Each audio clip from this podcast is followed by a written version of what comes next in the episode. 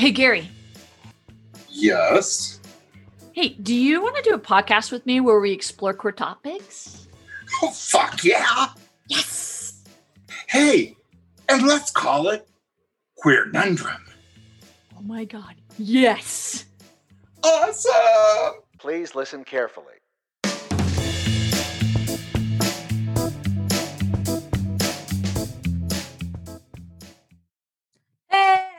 Welcome to our show, Queer Nundrum. If you missed us last week, guess what? We missed you.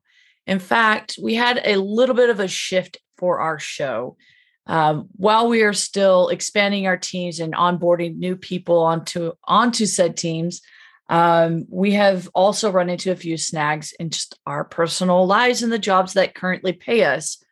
As you guys have probably guessed, um, Gary's voice isn't here. This is Holly Greystone. And Gary, our lovable Gare Bear, is not able to join us because work has just gotten absolutely insane. Uh, you've heard him talk about that a few times on our show. Uh, basically, he's running into what a lot of people are running into, which is they hire people and then they ghost out and don't show up for work, or they show up and then walk out of work and not come back, which is the case uh, for Gary. He had a couple employees who just left. Um, it's a rough market out there. COVID definitely shifted a lot of things for people. Um, so Gary just needed to take a take a time out. And you know, we love our show. We love you guys, and we have to take care of ourselves as well.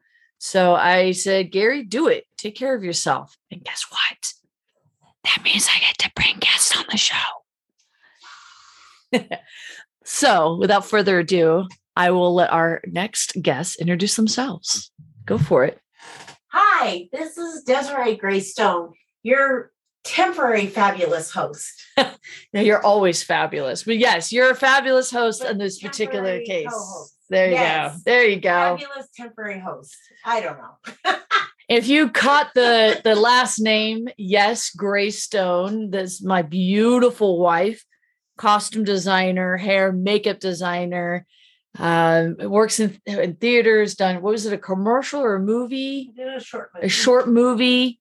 Um, just all around extraordinarily talented human being. There is nowhere we can go that people don't stop us to tell me how amazing she is and the amazing things she's um, done for our community and helping our, our youth because she's an educator and has worked in education for what 25 years Oh, something like something that. like that I might have to calculate. and just kids who are having kids now or you know they're all growing up and having their own kids they're just like i would never graduate if it wasn't for you i would never gotten into this if it wasn't for you um, she's just a, a solid human being and i'm grateful that she's able to join us because she's going to share some perspectives i think is important to share with all of you so uh, continuing on our conversation of uh, identity we're kind of working through a um, kind of a, set of series so we're going to continue that and she will chime in and share her experiences um, so we're going to skip, I guess, a little bit of our typical banter we usually do because I know everything she knows, and I don't know if you want to know all the things she knows about me. well, but wait a minute. Uh, Just because I mean, I think that you guys talk about your your lives and what's going on in your life, right? fair, fair. So you you I could say, hey, what's been going on in your life lately, Holly? fair. Okay. Uh, lately, I've well, I've been promoted in my current job, so I have a lot That's more. exciting. responsibilities than what I signed up for, but I'm also very grateful for. I get to apply my change management skills, leadership skills, people skills in general. Um, And it came with a very slight little pay raise. I think that's 25 cents. That's good. Yeah. I mean, I guess it beats a poke in the eye, as you say. Yes. Um, but I didn't take the job for money, no. Absolutely. although it's nice. It does, Well, it, it pays pay for things. bills. Yeah, it's Yeah, great. yeah. I don't Um, know, a snowblower that we might need this year. Oh my gosh, yeah, that's kind of going back on that whole COVID impacting companies. We just heard from uh, a company has been snow plowing for us for years. Well, yeah, I mean, when I got here in, in um, 2009, we nine. hired them in 2009 to do our. And they've been doing that for years. And so they have over 100 customers that they provide that service for that they had to tell them they're not going to be able to do this year because they're only operating at 50% staffing because that's all they're able to hire for. Uh, we have a larger company in our area that's offering $18 an hour because they're also struggling with um, hiring. So they just upped uh, their minimum paid 18, which is more than what I'm making in my job. Um, And So- you're a supervisor. and I'm a supervisor with a couple of degrees and lots of experience. But anyway, uh, like I said, didn't get into it for the money, but there is uh, uh, now there's a need for me to get a snowblower because I have a tendency to go outside to just take care of my sidewalk. And next thing I know, I'm shoveling four other people's sidewalks and helping our elderly neighbor with their driveway. And then three hours later, I come back home and I'm freezing. So to expedite that and to save time so I can spend more time with you guys, we're investigating a snowblower, which I'm not mad about. I did try to convince my wife to give to let me get a, an adapter for the pickup truck so that I could just go around and like shovel everybody's driveway. And then she reminded me, I don't got time for that. Yeah, I have time to do my driveway and a few people in our area to help them. So I guess I don't get that adapter for my truck, but I do get a tailgate adapter yeah. for camping purposes. And I'm not mad about that. So I'm very grateful for that. Well, and just climbing up because it's hard to get. It is, yeah, up. it's a higher, Yeah. higher, uh, what do you call it? Sits up higher. It's just, yeah, you have to step up into the truck. Yeah.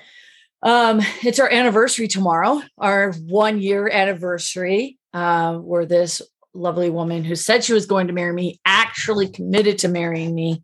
And subsequently, we've uh, changed our names to the wonderful Greystones.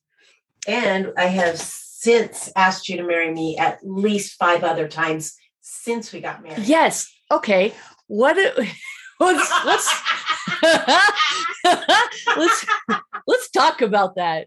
Um, I believe there was. Uh, I think I made. I think I put coffee on and brought it to you. At one, no, or I brought you lunch to work or something. I did something that's just you know care, right? You just show love in so many different ways.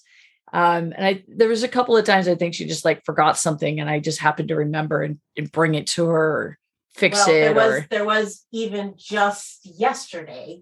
when, yeah. Um, I had forgotten to wash the shirt for the show that I am She costumed a, a coast a show, yeah. and um, I was like, oh, I have. We were supposed to meet a friend for dinner, and I was like, oh, I have to run home and put the shirt in the wash. And she's like, I already did it. Yep. And it I'm was and it was already "Ah, dried and ready to oh." go. So she got to come hang out with us instead of having to come here and, and do the things, you know. That's what that's what our relationship's about in so many other ways too. But we just support each other and and every once in a while, which feels like it's happened more and more recently because we're just so busy. She's like, Will you marry me? And I'm like, "Mm, yeah. She does not. That is not true.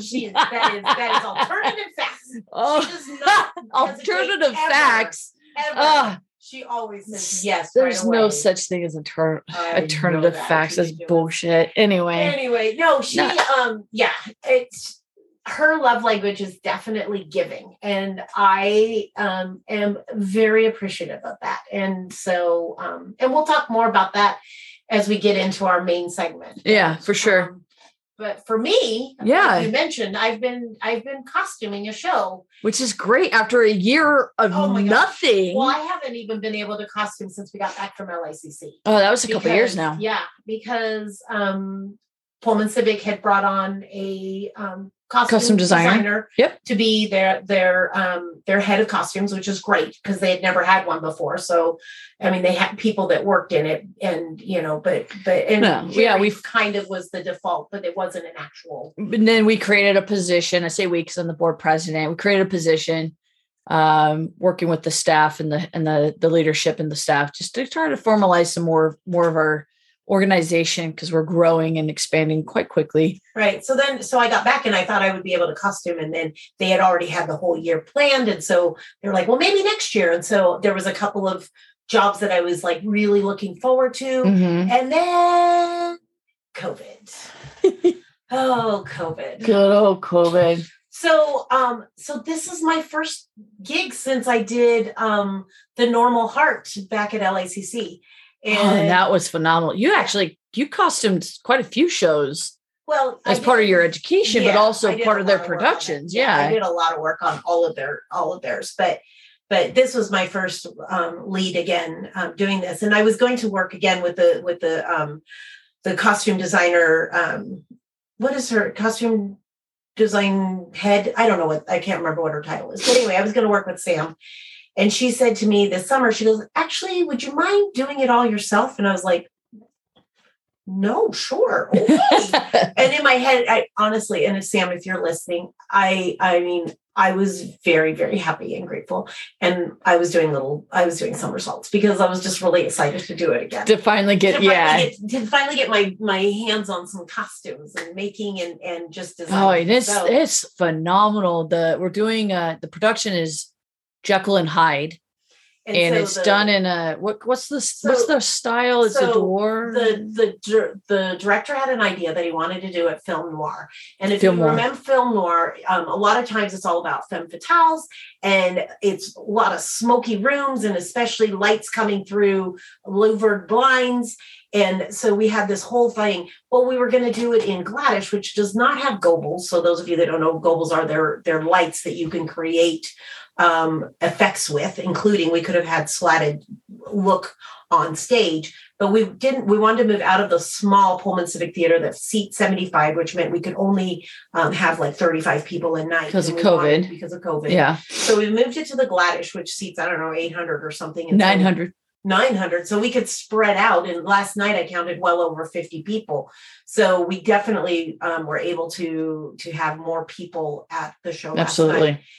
So the idea I had, and I brought it up to the director, I said, okay, if we can't do this, how about if I give us the feel feel of film noir by putting everybody in some kind of black and white stripes? Because he really wanted it to be black and white, like a black and white movie, but he really didn't want graves. Like I didn't, he didn't even want gray. He wanted it all black and white. And I was like, great. And then I said, how about after I read the script a couple of times, I said, okay, I have this idea. I would like to put red, pops of red on people, especially if there is violence or somebody is going to die. And he was like, oh my God, I love it. I'm like, I know, it's awesome. It's an awesome idea. So I spent the last um, month or so, and then I also was like, his idea, he wanted to put everybody in the same suits. And I'm like, great.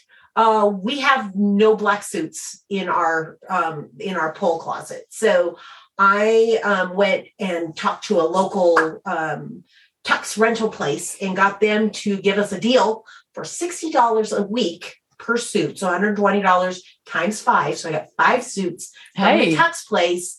And um, we got we got gave them a little thank you. You know, normally um, it's like two hundred seventy three dollars just for one weekend, and we got five suits for one hundred twenty times.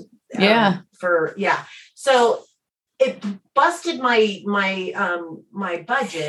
she actually had to ask for more money. because the budget's only supposed to be 500 so i went through and i was like i'm gonna need 750 and um but because we had had a couple of grants and um our bills have been lower because we haven't had to run heat or anything for Yeah. the last few years they were able to give me a little bit more i'm so excited Yep. so then i went to the tux place and i was i was um, talking to the people and then out of the corner of my eye shing i look and there's this fabulous red paisley coat and i was like You guys should see her face right now. I was like, She is glowing. Her face is flushed with excitement. I'm like, I have to have that jacket.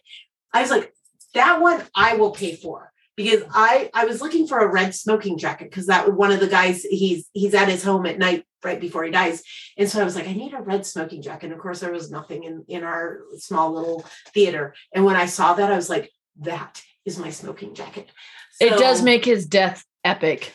It is so epic. So Yeah. so um, once I got the suits um, confirmed, then the next thing I had to do was I wanted to make a, a dress. I had this dress in my mind that was a little black top with a um, black and white skirt, and so I sewed panels of black and white together to create this um, this skirt. And then I had, um, and then I wanted to do um, cravats for everybody rather than just regular ties. So I did um, a thin black and white striped cravat. I did a thicker black and white striped cravat. I did a couple of black ones. And then, of course, because people are going to die, I had to put red ones in there too.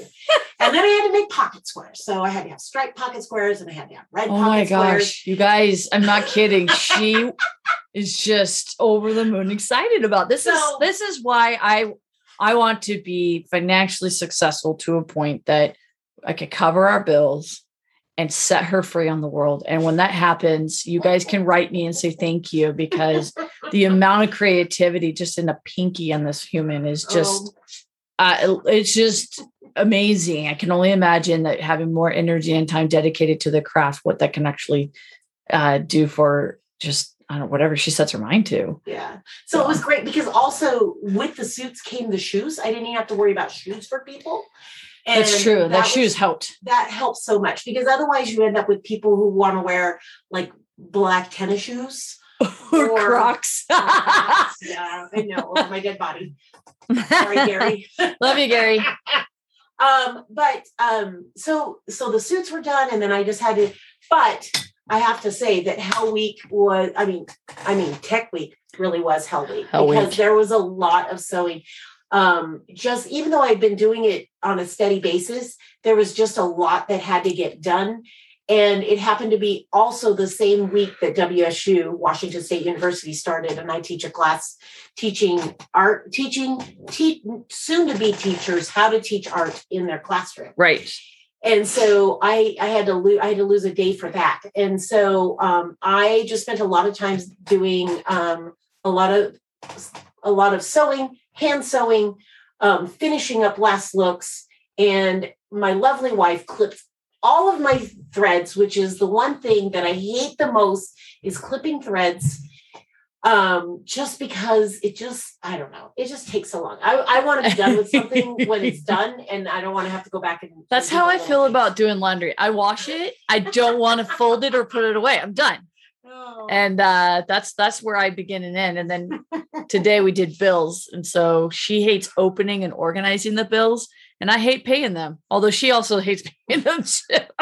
but she we can't not do it it's like we can't marie kondo our bills we tried to marie, marie kondo those and we probably would not be able to record the show because we would lose power yeah so I, I spend the morning organizing the bills and she spends the the following half of that and morning paying. I mean, honestly, I think I got back in the day. I hated doing bills back when I had to write every single bill by hand, write the checks out, put them in the envelope, send them out. And now I only have a handful that I have to mail out. The rest of them I do them online. And once the bills are open, it takes me I don't know ten minutes or something. it really You know, does It doesn't take me as long, but the idea of it is still uh, yeah So it's funny we had that's uh, yeah we can we can spend some time going in Oh, uh, into guys are gonna how we us. how we balance uh balance our life together Yeah. So anyway. that's been my life the last couple of um of weeks, a couple of months, and now I'm really excited because we're taking the day to do this. And oh, I Yeah. forgot to say,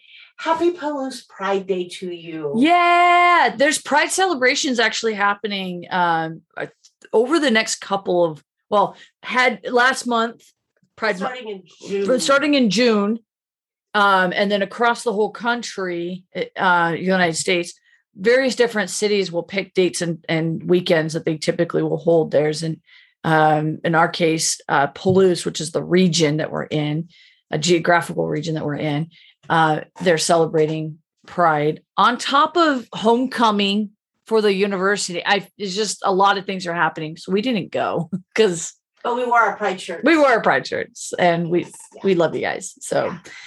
anyhow, yeah. So happy Pride, and then we have um the great. We have our anniversary. anniversary. We have the Greystone Halloween because we couldn't have Wedding 2.0 because of COVID, homecoming, Pride, WSU football game, No limit limited hotel availability. No, it's not limited. It is zero. No, it's limited because I would like a manor, Greystone Manor, to be built so I can have guests. I just bring guests. Well, there is Greystone Church. Oh, there's a Greystone. Well, it used to be a It's castle, a castle, yeah. It and now it's a it church. Now it's an apartment. Yeah, it's apartments. Now it has You know, maybe they should give it to us because of the name. I'm just saying. Buy it. I mean, they can't give it to us, but we Maybe we could buy it. Ooh, that would be exciting. Ooh, this is no, we can't. Just stay kidding. No, focused. Stay focused. Stay focused. stay focused. Oh We have God. we have goals. We have goals. we have goals. We have goals. This is why goals. it's important to have goals and write them down because you can easily get waylaid. Um, all right. let's jump into our topic, shall we? Sure. Okay. So, for those of you who are maybe just catching this episode and didn't catch our previous one, we're kind of going through uh, basically a series on identity and sexual orientation, um, gender, and we're dissecting that a little bit more conversationally and in, in an effort for us to learn and to share what we learn with you guys. So, a little bit of housekeeping at the top. I, I will just, I'll make it quick. Um, so the questioning of one's sexual orientation or sexual identity and gender uh, is a process of exploration by by individuals. Like that's just that's what we do. Um, generally, that happens if we're unsure or we're still exploring, or maybe have some concern about certain labels being applied to us for various different reasons. Uh, the letter Q in the LGBTQ often refers to either queer or questioning. Uh, if me personally, I relate to that because when I first came out back in the day, people gave me labels. They just applied them to me because that's what they thought they needed to do, because that's what people did. Um, but I was still questioning for many years because I wasn't sure what, how I identified, what that looked like, what that, what I felt actually conveyed in words really lined up. Uh, which is why I find that this topic is important because um, I was a I was a a young i mean i wasn't young young adult but i was 27 years old and i had at least one degree at that point um, and, and had life experiences and i was loved by my family and my friends but i still struggled with my identity and it really wasn't until my mid 30s um, which is not that long ago that i really had a firm understanding who i am because i learned the terminologies of our of our community of our culture um, what what actually felt right when I learned those words. I'm like, yeah, that's it. So that's just a kind of little bit of a brief on that. Uh, another housekeeping item, and the last one before we jump into our, our topic here. Sexual orientation, sexual identity, and gender do not always coincide with each other. Sexual orientation is about who you're attracted to who you feel drawn to romantically, emotionally, and sexually. This is different than gender identity. Gender identity is our internal sense of self as a gender.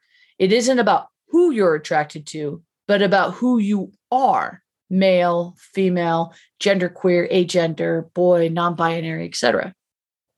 So, sexual orientation, sexual identity, and gender expression are a fluid part of humans, of our humanity. And over the years, we're seeing, especially over the last 10 years in the United States, we're seeing that that fluidity become more and more part of the conversation. Um, and all these factors, of course, shift as humans grow and our societies evolve. Uh, so those are some items I'd like you to keep in mind as we are going through uh, this conversation.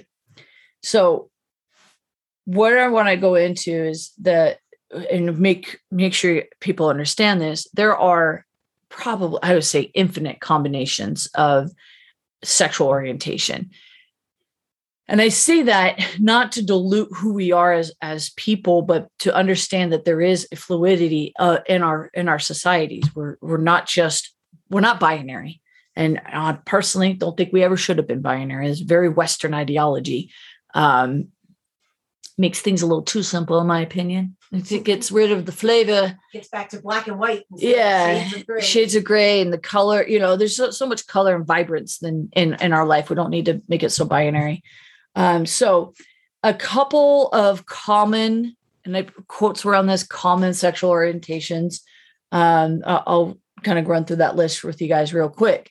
So heterosexual or straight are individuals who are attracted to a different gender. So for example women who are attracted to men or men attracted to women. And that's typically the the straight heterosexual.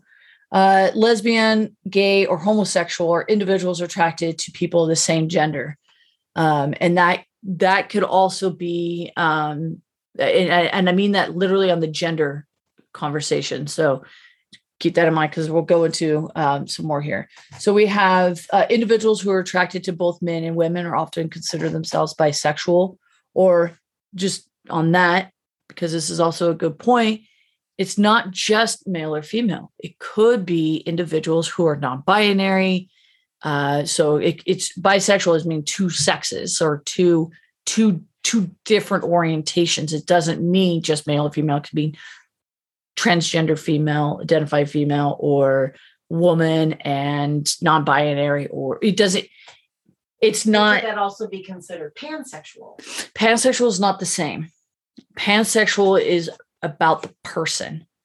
It's Okay. about who the person is, not necessarily on their gender identity. Gotcha. Okay. Uh, that is great. So that's the next one here. Uh, individual who uh, whose attraction spans across many different gender identities, such as male, female, transgender, genderqueer, intersex, will consider themselves as pansexual or queer. Mhm, Uh, queer being kind of that general terminology that was discussed in a previous uh, episode. mhm. Um, so that is that is a common misconception because there is some words in there that sound similar and they could be used in this in this structure uh, to mean that, but um, it's really just too different versus personalities and uh, uh, yeah. So um, individuals who are unsure about their sexual orientation often will refer to themselves as questioning or curious, which is why I addressed that at the top of the episode. Uh, individuals who don't experience any sexual attraction uh, for anyone will consider themselves asexual. This is not a choice. So that's something that I th- want to make sure is clear. There are individuals who just do not have attraction for other, and that's fine. It, do not tell those people they just haven't met the right person because that is Please incorrect don't. please don't. It is harmful. It's wholly inaccurate. Uh, this isn't like someone who's abstaining for whatever their reason is. This so just be mindful of that. Individuals who do not identify themselves as either male, female, transgender, heterosexual, homosexual, bisexual, asexual, or feel that their sexuality is fluid will often refer to themselves as gender neutral, gender queer, non-binary, or agender. Um, But that's different than sexual orientation. it is. Okay. Yeah. Yeah. Yeah. And under the A, um, the the um, the A, we also you also have some people who are asexual but might be aromantic, where they can have feelings but they don't want to have sex in you know Yes. in nature and that. I appreciate you bringing that up. That's Yeah. that's part of um, upcoming episodes Oh, that we'll cool. dive Oh, into can't a little bit that more because it's important to understand that it's not just as easy as, as easy as it would be just to give people labels, a simple label and walk away. It's not. We're humans are complex. Well, and and the fact that we have to give them labels that's part of that's part of the issue because um, we are we as human nature we love to put things into categories and Mhm. so it was really easy to categorize you men, me woman and then it was like well you men, me woman um and but this man likes that man. And then it was and then it goes on and on. And so and and you know some people are like well this is just happening now. And we're like no it's No. been happening forever.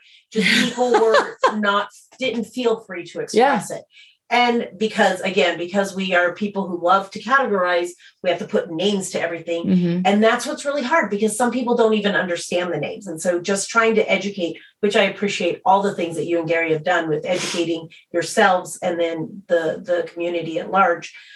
Um, plus people who are not don't fall under the um, LGBTQIA um, group that um, they um, people who listen, like my mom, who is learning about how all of this works and and what how people feel and and all of that. The education that you guys provide i think is pretty that's pretty awesome. And i'm i'm learning things from you guys and sometimes i even help you learn something along the way. Oh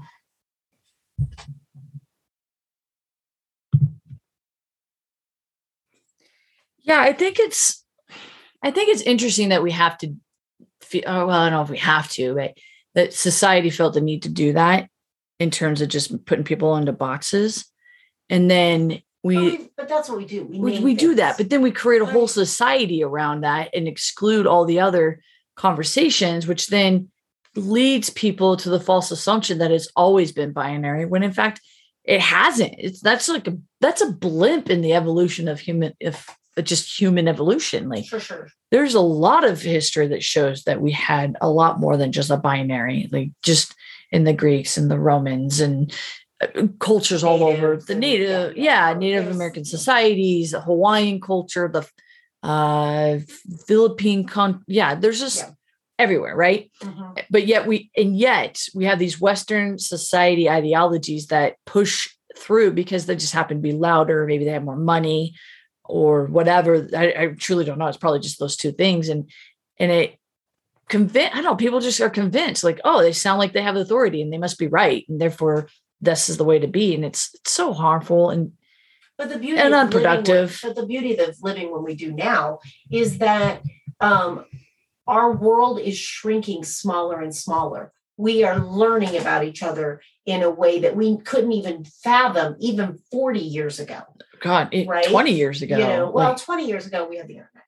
We did, but we didn't. I don't think anyone understood, or maybe few people did fully understand the impact of connecting our world. And more and more, and we're seeing that here with the pandemic, I've mentioned before, is that our, the pandemic knows no boundaries. Well, and that, yeah. Our weather knows no boundary. right, Like, our climate. our is- climate is going to get us one way or another, and it doesn't care about where that wall is or that country's boundaries are, whatever. It's but it comes back to that yes we we created these binaries and we're now kind of almost reverting back to um, the roots of of all of the other um, different cultures throughout the world who recognize the non-binary recognize the um, the homosexual versus versus straight um, community. Um, i mean the romans were really big on boys um, hanging out with senators. And those senators had wives and that was just a thing um, and we've just like you said we've we've got the christianity that has caused some of this and the shame True. and all of that so it, it's i think that we're coming to a it's if we can survive the climate crisis i think we're coming to a good a good era of starting to really understand other people that by having some names and some labels to things and educating people and helping people understand that some people are they them? They don't want to be a male or a female or they don't identify themselves as a male female. Mhm. and um, it's okay for us to just say they said and um, we don't have to understand uh, uh, we as a cis white female that i am i don't have to understand why someone else wants to that they say that their pronouns are they them. I don't have to understand that. All i have to do is respect it and use it because that's what they asked you know and so It'd be um, nice to understand it, but I, but at a, but- at a but can basic, you- at a can you understand i don't i mean no, I don't know. I don't know, but I I, I, think either, I know. think that, and we have to continue the respect it. conversation. We could definitely respect it. We we have to continue to have the conversations and fight legislation. We're seeing, we're still seeing racist and sexist and homophobic and whatever discrimination you want to put a title to uh, is still happening in our especially here in the united states we still have a few states that are rearing their ugly head. Uh, you know texas and their their laws against abortion in regards to women. Um, and anyway could go on a whole tyrant on that but we still yes we've made a lot of progress and i am grateful for the work that people have done for our community uh, it's work that we need to continue to do. Absolutely. And and support our families in the other countries around us that are struggling where we were 60 years ago. Right. uh, where they have they're still being in, imprisoned and beaten and killed. And i mean we're still have that here in the united states but not at the rate we're seeing in, in other countries uh, and we need to continue to be a voice for them and fight for them in ways that we have tools and resources to do so. So yes i agree that we are making progress. Yes i understand the human need to do the whole label thing. I have, I have a whole history of family who are nothing but Meriwether Lewis, so the Lewis and Clark. He loved his labels. he was he botany was his thing. Like him and Clark, they they labeled everything, um, and they were not good human beings in, in general. But Um, there's definitely a history of just wanting to label everything as you trudge through Native American ter- territories and destroy stuff.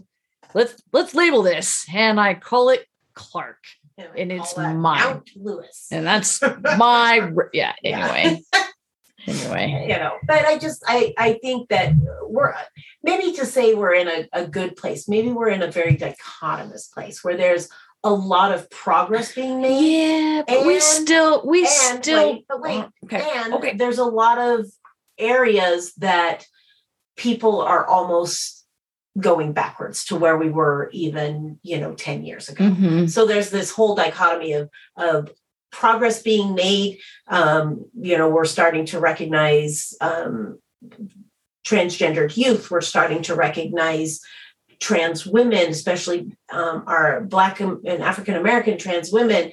And um, we're starting to understand that there's there are issues there and at least at least recognizing it hasn't been solved i'm not even saying that please don't at me um but Don't at her. She at she knows she's an advocate for fighting against this discrimination. the other side of that, we also have some backwards things happening where we have all these anti LGBTQ um, trans youth bills trying to trying to make it in.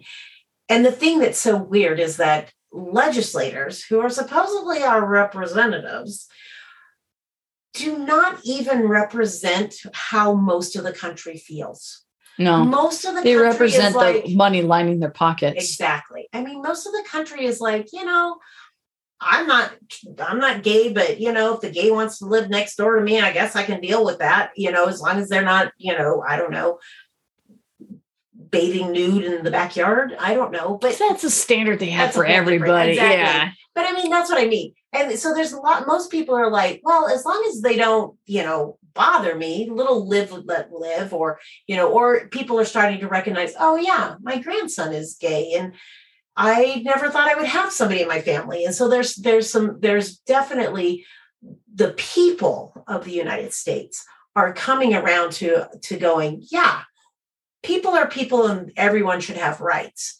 But the legislators who are being lined, their pockets are being lined by very conservative, especially conservative, obviously not progressive, but but conservative legislators are are where their pockets are being lined by very conservative groups, especially Christian groups, um, are creating these these um, very harmful um, laws, or at least trying to, at least the bills. They don't they don't all go, go to become laws. Um, which most of the United the, the people of the United States do not um, agree with. And you know, there's a whole there's a whole thing about that of why that's working and how that's happening, and it has to do with gerrymandering and you know we won't go into that. We we are getting we are getting off topic. We're getting we're in the weeds. We're gonna will, pull. like- I'm gonna I'm gonna grab this. I'm gonna grab this and pull it and I'm gonna get all the way back golf, into. Yep. Back on the road where we're heading So- down to identity and uh, Well, it-. Eh, so it okay.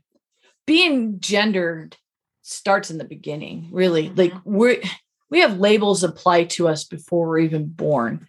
The Hello, baby birth announcement. Gender uh, reveal birth gender review yeah. So the first thing about us that is gathered and tallied and recognized and celebrated gender review parties right? Um and then it's followed by the way we dress our little humans we dress them in very specific colors pink for girls blue for boys and Uh, did you know historical note? historical note i know world war ii before world war ii it was the other way around Pink was for boys. it was pink was for boys And as I grew up, I'll tell you, my brother, my sister, and I all fought over the pink bowl for cereal. I'm just saying.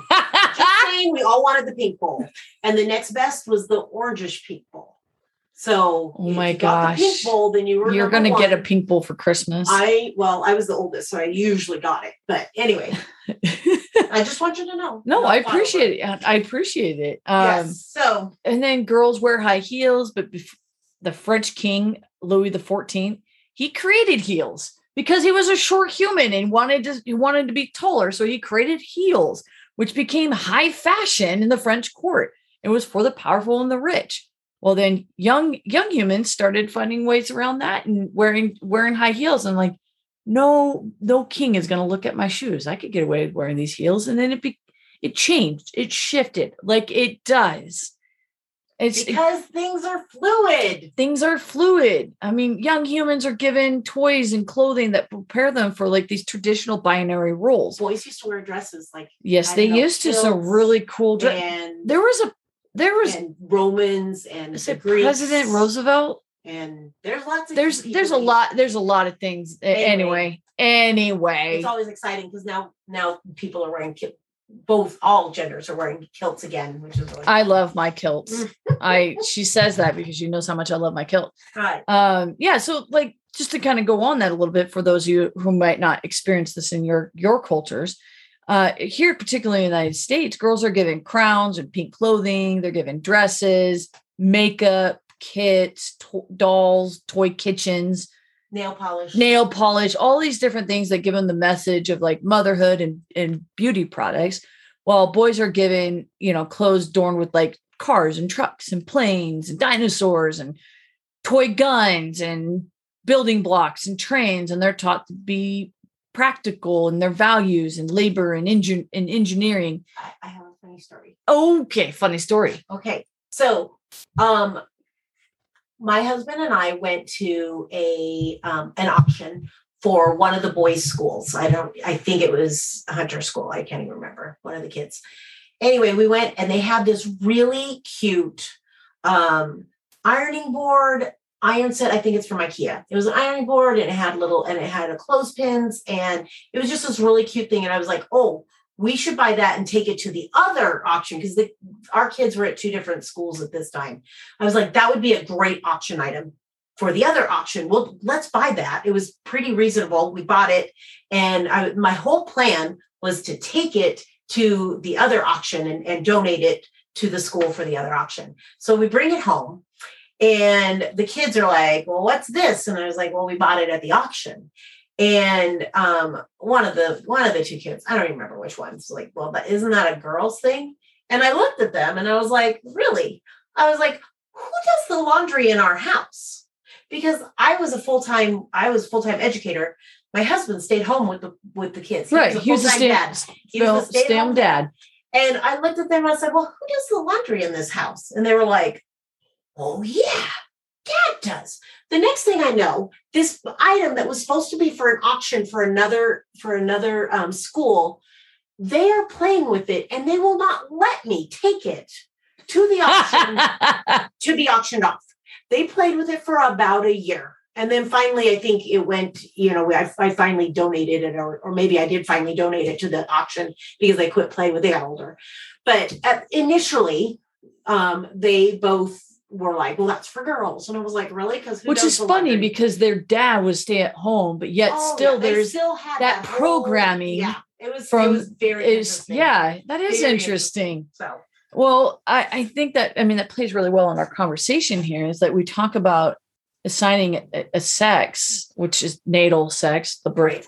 birth sex, birth sex signed birth, signed gender at birth. sign yeah is not always interchangeable with the the terms of gender identity or the gender role you know your your late husband was doing what would was considered by many female things but this wasn't mean he was female No. or they identified female Oh no.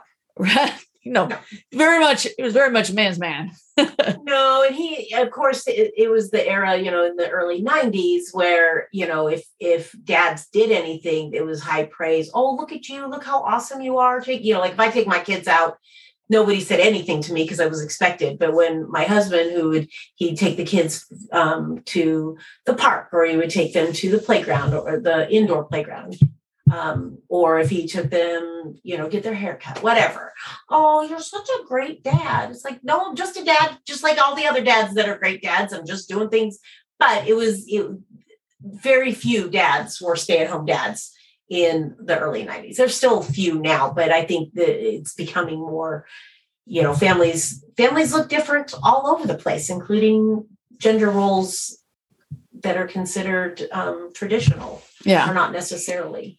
Well, that kind of plays in the the next piece here about the socially constructs, the social constructs that we've built um, around gender identity and gender role Mhm. and how they're how they're basically the constructs trying to make that a one to one and and it's not because it's not always they don't always line up. Like the the core sense of self is is not always aligned with with our identity uh or not i'm sorry our core sense of self isn't always aligned with the identity given to us all right so let's unpack this gender as a social construct just a little bit more and then we'll move on into our queer corner which i'm very excited to jump into with you guys so what does gender as a social construct mean? Well, first off, humans, because we're so inventive, we invented gender. We invented language, math, and religion, and race, and how to measure time. These are all important and they do exist for a reason, and they exist only in the scope of our humanity. So we can break our own rules since we created it and having it as a social construct to begin with is harmful so we can break this so-called rule and we can move away from this gender being a necessity or necessary i don't know how you want to call it being all binary and everything and start living our true lives unhindered and unafraid and love who we want to love so let's learn to undo our own creation. That's all I got about that. Yeah, I think I think that um, we continue to learn from other people, Mm-hmm. from people who um, feel different, who are different from us. And you, like I said earlier, it's like I cannot necessarily understand what a non-binary person feels or why that is who they identify as, but I can definitely respect them for it and um, and do my best to be supportive and um, and let them know that I'm here for them. But um, yeah, I think I think that it's that we're again we're at a great time. It's the best of times. It's the worst of times. Oh my gosh. all right. I got to stop this before it goes too far. Um, all right. Well, hey, stick with us. We're to jump into our next section of uh, Queer Corner. Uh, we'll do a, a news brief and then we're going to jump into a fun co- conversation I think you guys will all enjoy. So stick with us. We'll be right back. Hey, welcome to our Queer Corner. Order, order, order, order. Love you, Gary. we miss you. Um, uh, and this particular quick corner might be interrupted by Tweedledee, Tweedledum, and their bigger brother because they have joined us for the queer corner. Uh, that's our dogs. So let me just kick this off real quick with a brief highlight of everything you ever wanted to know about LGBTQ news, but we're afraid to ask.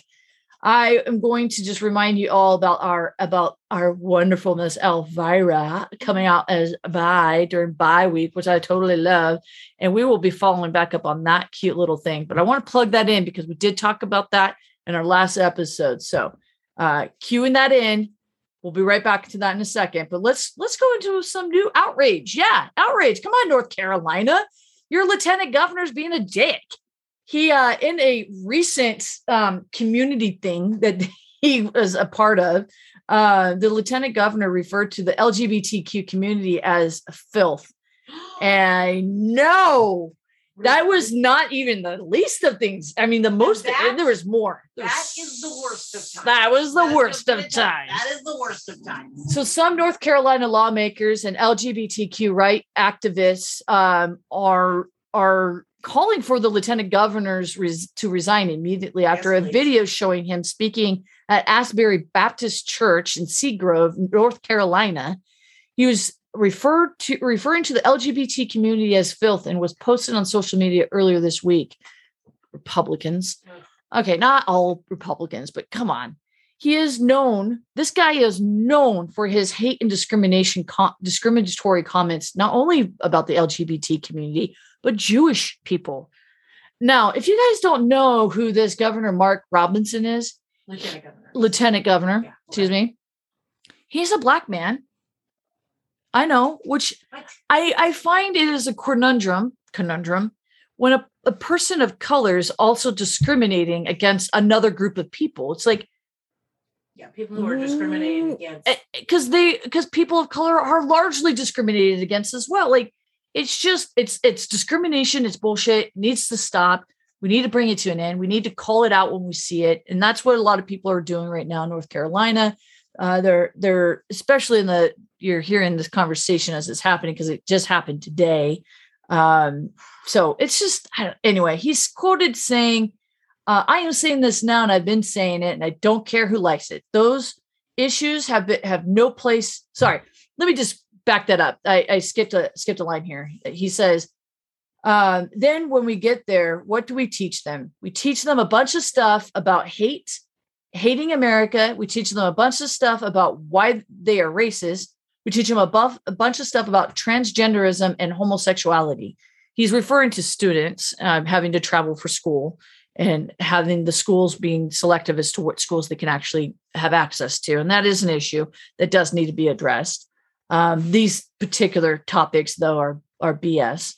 He goes on to say, I'm saying this now, and I and I've been saying it, and I don't care who likes it. Those issues have no place in school. Um, he gets a bunch of people in this church saying, Amen, Amen.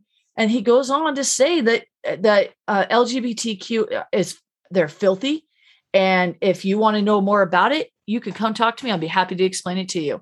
All right, Lieutenant Governor Mark Robinson, I want to talk to you about that. So let's talk because that is, well, I'll just tell you my stance. It's discrimination. It's bullshit. It's wrong, and you're spreading the very hate that we're we for the most part tr- are fighting against and why would you want to be on why would you want to be on that side of our history anyway you can find out more about that on the new new york daily news.com so that's nydailynews.com you can find up a little bit more there.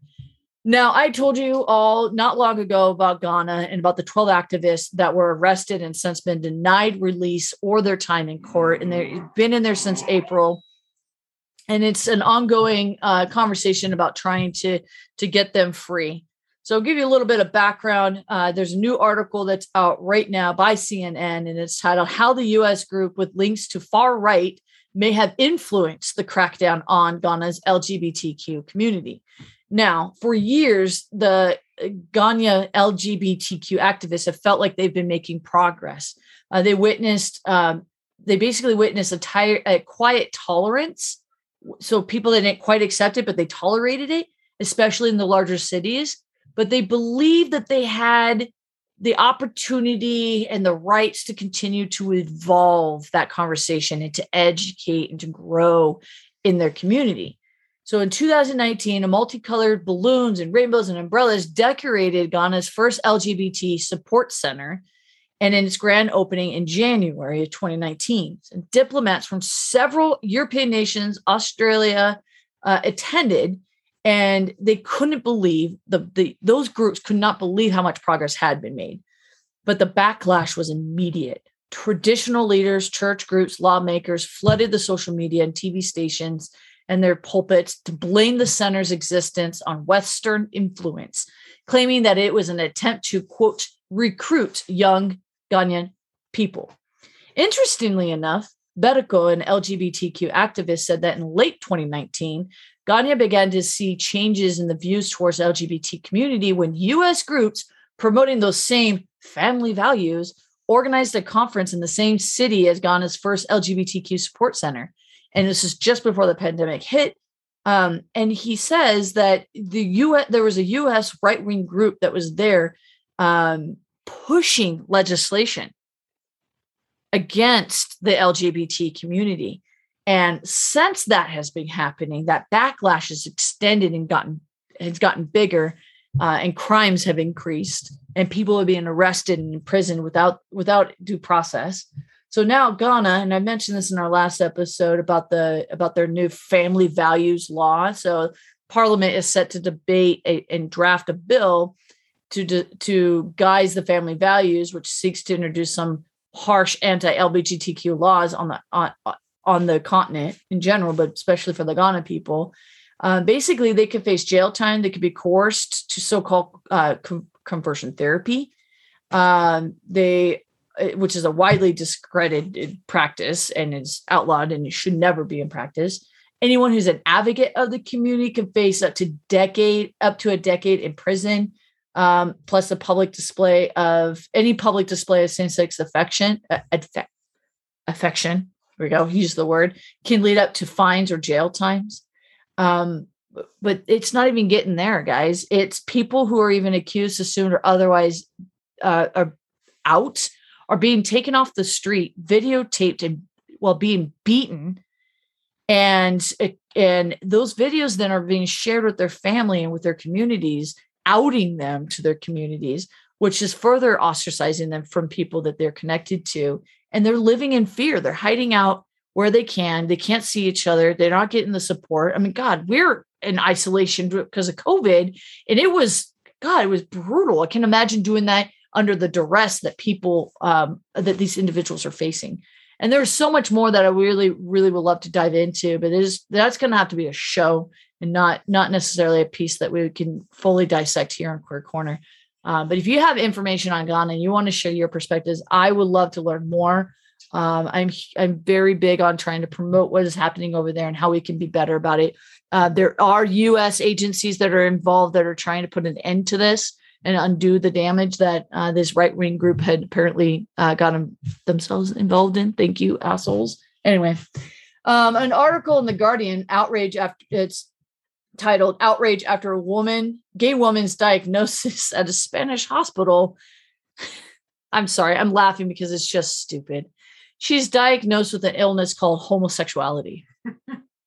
yeah. So even even this individual laughed because she thought it was funny. She's like, "That's funny that that somebody would give me a that's a diagnosis." Okay, no, uh, I will just a little tiny brief history on that. The World Health Organization removed homosexuality from its list of mental illness in 1990, and it has been removed from multiple DMSs where the medical diagnostics have said, oh, yeah, well, this is an illness. It's not an illness. And 31 years later, we're still seeing medical professionals doing this kind of bullshit. So this this is um, over in Spain in Murcia. Did, was did I say that right, Desiree? Murcia. Murcia. Um, health services is is basically being called upon by the activists and by legal groups to have this hospital make a public apology and and, and address this obvious discrimination that's going on. And and they are. They're making that they're making that happen. The pot the hospital has made those made those public apologies and they're working on uh, correcting things but it's still it still has to be an ongoing conversation for them. All right. On a on a happier lighter note gay married bishop transgender pastor offer LGBT communities a true welcome. So this is coming out of New York State. Bishop Anthony Green, a, a Catholic, uh, knows a church. Uh, sorry, knows a church can be draped can drape its intra, its entrances in rainbow flags and welcoming signs for the LGBTQ visitors. But as soon as they step inside, it's cold stares and the occasional awkward hello he believes that he and his deacons have can offer a warm welcome and a unique perspective on the lgbtq worshipers and to the roman catholics who are no longer feel comfortable in the mother church. They are an openly gay and married um trans and then their their deacon is a, a transgender woman who is a former southern baptist and military veteran. And they feel like because of that that uniqueness of their relationships uh, and who they are they believe they can offer a welcoming community.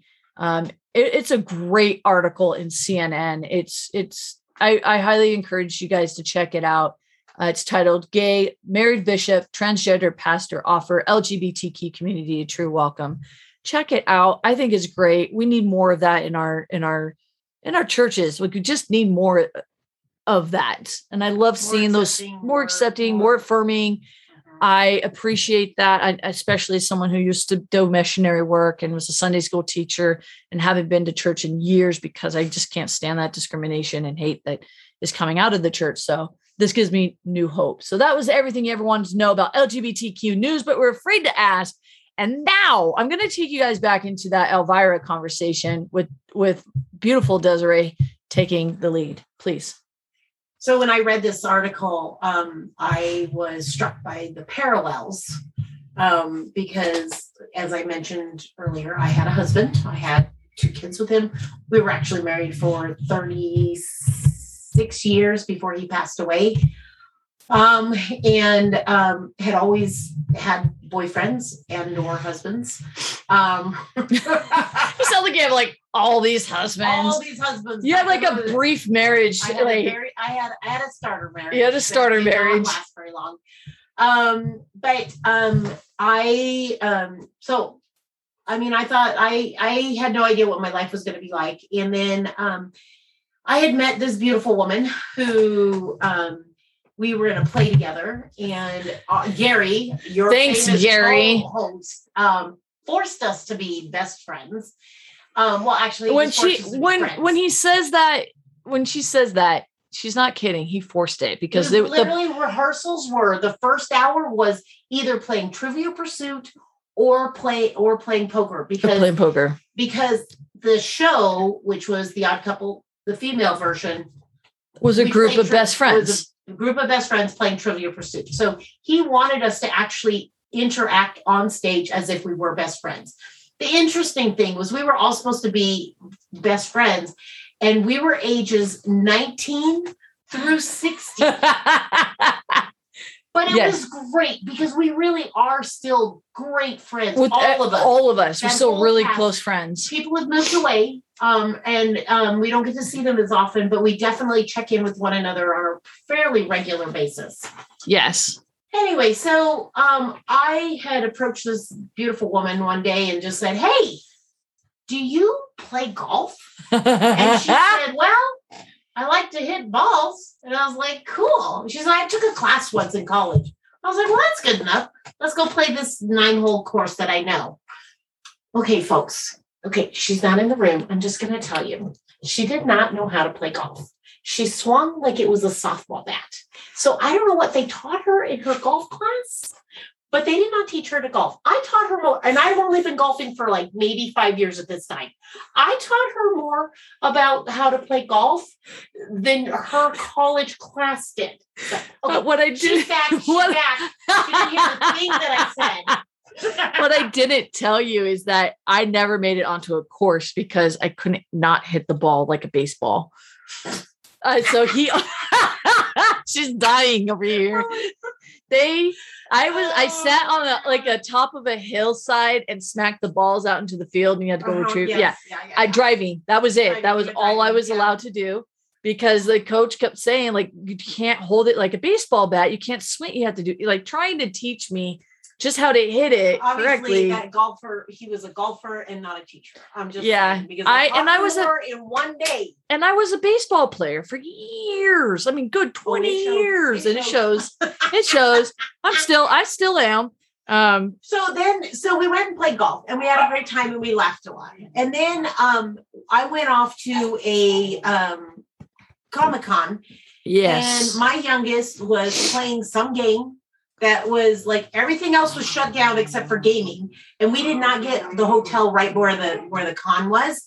So we had to actually drive like a couple of miles. So I'm waiting for him to finish his game, and she and I are texting. She's asking me questions, and I'm asking her questions, and and back and forth. And then somehow it comes up that I have a black belt, and she's like, "Wait a minute, how are we not best friends?" And I was like, "Well."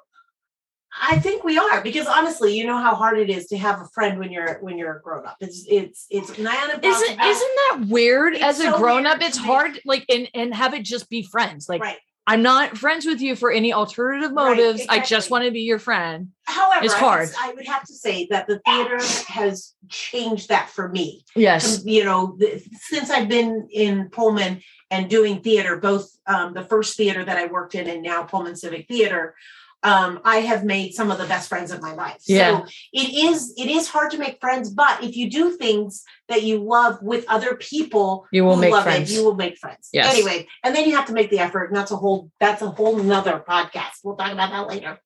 Anyway, so um, so she says, Well, how are we not best friends? And I was like, I think we are. And so from there, we just did. We we would hang out. We would go. We would golf. She came over on her motorcycle one day and took me to the Johnsonville, the Johnson Parade. oh yes July. Um, I, and I melted part of my dress on she that. did, but we were so it was for Pullman Civic Theater. Anyway, now during this time, my husband was very sick, so she was a huge support for me. Oh yeah, this was just we were of- just friends. Yeah, Yeah. To have a to have some support, to have a little bit of fun in my life because my life had been pretty much He was know, really sick, yeah, and it was, really sick. for a long time. And there was yeah, you He guys went through a lot. talk anymore because he had he had, he had the cancer of the larynx, so he couldn't talk. He could only whisper, and so it was really hard to have conversations. It was painful for him. So really, we didn't even have conversations. And so, um, and my life was get up early in the morning, get myself ready for work, make two shakes for him. So he had one for breakfast and one for lunch, and and then run off to work where I was working at the high school as assistant principal. I would run home right after school, put together whatever meal we were going to have, and then um, and then go back out to do whatever night functions there were for the, the, the school. Yeah. so I was running myself ragged. Um, I did Yeah. I did take take myself and, and do odd couple just because it gave me something. And at this point, his his um, cancer was in remission, but he just had some lingering effects. And between um, our youngest and myself, we were able to care for him during that time. But I but um, I was able to take a little bit of time. Hunter was on for the for the evening shift so that I could go do um, odd couple. And um, so you know, summer comes and we're in the middle of doing um Seussical the musical. Oh yeah. and I was off at the STP doing my 200 mile yeah, bike and ride. my and my youngest was the lead in that. He was Horton. I had done I had done costumes and I was the choreographer for that. And um and and in the middle of all of this, um, Bill passed away.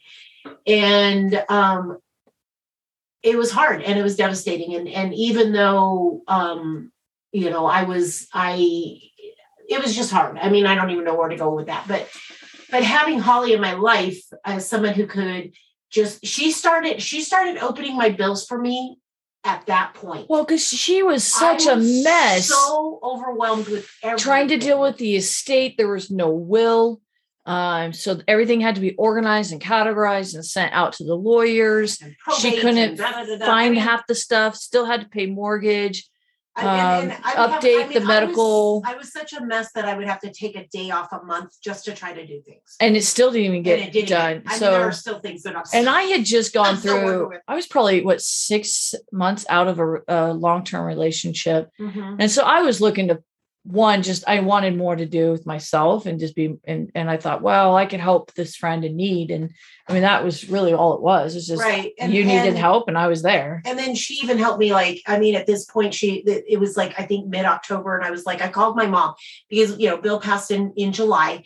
I called my mom and I said, I know you told me not to do not to make any decisions for six months, but I think I'm going to go to costume design school because Holly had put together this thing. Well, what do you want to do? What could you do? What I Because do I often is just I like- build a flow chart of Oh. options. I was just so floundering and I didn't know. I didn't know what I wanted to do. I didn't know where I wanted. Did I want to stay in education? Did I want to go back and try to be a superintendent or a principal? What did I want to do? I just did. I was just, I was lost. And Holly came in and that was, so she started helping me organize things because organization is not And My creating to-do lists Creating and to-do lists. plans. and plans. I mean, I've always been a planner, but I'm a long-term planner. I'm not very good at the short term. So um, she had done all this stuff for me, and she, you know, one of the things that she and I had had conversations about is that that Bill, bless his heart, was great about Mother's Day. He was great about Valentine's Day, but Christmas and my birthday, and my birthday is five days after Christmas. Christmas and birthday was not his strong suit, and so I always was I that time of the year always felt I mean, we worked our asses off for the kids. And then I felt like I was just disregarded. And so Holly was like, I'm going to make sure that you have a good birthday this year. And so she had made this whole plan for us to go go skiing and um, you know, just just Yeah. and I said, Oh, if we're gonna go up there, can we go to first night? Because I'd been to first night in Tacoma. And so I was like, Can we go to first night in at um, in in Spokane? And she was like, I don't even know what that is, but sounds fun. Oh yeah, the New Year's. We New Year's spent so long in line for that caretaker. Oh that guy gosh. was hitting on every single person he was drawing. Oh my gosh. Oh, So we so did this funny. whole It was thing. great memories. Yeah, it was really good. In fact, I found a picture of it this this just a couple of weeks ago. But so in all of this, she has been a rock. She is solid, just I can't even imagine how I would have even survived without her. And in the meantime, I've noticed how beautiful she is, which is fine because I'm a costumer and I'm a and I'm a hairdresser. Sure. makeup And I'm artist, beautiful. And she is beautiful. Yeah. And she has beautiful hair. And Oh, she is Don't get her started on my and hair. she is smart. And and so I've noticed all these things about her. And then I start thinking that I kind of like her. And then I'm like, well, that's weird. And you know what the definition of weird is, right? Is queer, right? Queer and weird are are synonyms. There you go. um, Our educator, ladies and gentlemen. so I'm like, well, that's weird. And then I've trained myself not to say weird because that that becomes othering. So I've trained myself to say unexpected. Well, that was unexpected. But I found myself attracted to her, and I was like, this is this is not Very similar to Elvira's story. very similar to Elvira's story. Although Elvira was attracted to somebody who it seems like from the de- definition, the the the writings was more of a male looking person Sure. versus you know It had more masculine, more masculine feature. Yeah. but but at the same time the parallel you know i mean it was just like but it was just like it was so interesting that after all these time always being with men to all of a sudden find yourself attracted to a woman um to the point where we're, when you were talking about identity and all of that i've never identified myself as anything nor have i come out as anything i just fell in love with you Yep. and um and It's- that is my identity is that i am your wife and you are my wife Mhm. and we are in love And And I I think that's know- important to, to to take a moment on that because people do have. I mean, people ask me, it's like, "Oh, I didn't know your wife was a lesbian." I was like, I, I do tell them, like, she's not, and it always takes them back. They're like, "Oh, uh, queer." And I'm like, I wouldn't even say that because I'm not. I first might of all, questioning i don't know might be I- yeah. And it's like I I, feel like maybe even like from your definition of pan, because you said it was the attraction to the person, right. is that's probably where I am. Is that I am I am attracted to you. I think that's a fair are. assessment. I mean, Yeah, but I I think mean- it's okay to be questioning Pan Sure, because But you're still figuring. you know, and I mean, I guess you know, traditionally I would be maybe bisexual. I don't know, but I'm not even sure that that's. I mean, I don't know because I've never met another woman that I'm attracted to. I mean, there are there. I mean, okay, there is. Oh, here we Halle Berry- go. There is Halle Berry. coming out of the ocean in the James Bond movie. I'm Like, just saying, I was in the damn. movie theater with my husband, and she came out in her little orange swimsuit, and I leaned over to him and I said to him, I said, I don't go that way, but if I did, I would do her. So, I mean, maybe there was some I don't know, but but um But here I we have are. to say that I am um very happy, probably the happiest I've been in my life. Aww. Um, other than having kids, you know, because Well, I mean, awesome. they're kids, different. they're your- yeah, yeah. your but, but I mean, I think that the life that we have created, our crazy adventure life, As we're sitting in the middle of my office, surrounded by bills that need to be filed, dogs laying on said bills and blankets, and yes, yes, it's a, it's a crazy, but it's a it's fun. it's fun and it's fun. beautiful and I mean, we had so today we had so many things planned. I mean, we were going to get up and do this recording at eight o'clock. We were going to have weekend coffee, which is Kona coffee from Hawaii. We were going to fold clothes, open bills, pay bills, and go to Pride. go to then- Pride, and then get back and go so I could go do hair and makeup hair, and make it for the for show. the show and and watch the show.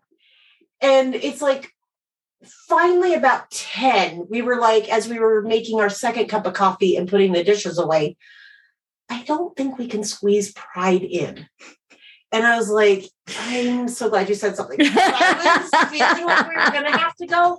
Like I had my outfit all planned. Right? And- I had an but it outfit was plan, like- but it's like, oh, It was just we have been nonstop. sometimes it's- sometimes we, you some- just we need just do to this to ourselves. We really do, and I know we do this. we just need to hold on for a moment. but I just wanted to say that that reading Elvira's um, um, the excerpt from her book and and hearing her story really kind of um, resonated with me because my story is is um, there's some there's some really good yeah there's some really good parallels there's there. Some, there's some parallels and and and I think it comes back to what you were talking about early in our in our in the main segment, which is there's such a a um, continuum of everything. Fluidity to There's it. fluidity, and Mhm, so you mhm. know um I, I just feel like in in this in the end that what we what we just want is to be everybody to be accepted as humans and that we can love whoever we want and um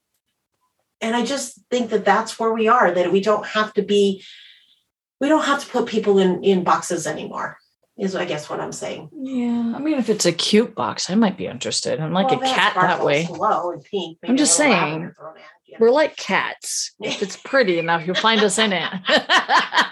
but maybe we'll be in the box together Mhm. okay Yeah. then that would then that's awesome i'll be in a box with you So cheesy. i know I love you. is it time for cheese sandwiches now Ooh. Really? Seriously?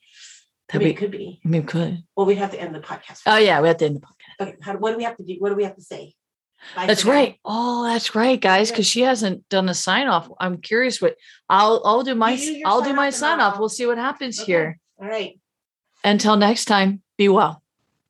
love you all Aww. So much better than calling them beautiful fuckers. yeah Thank you for connecting with us on this week's conundrum.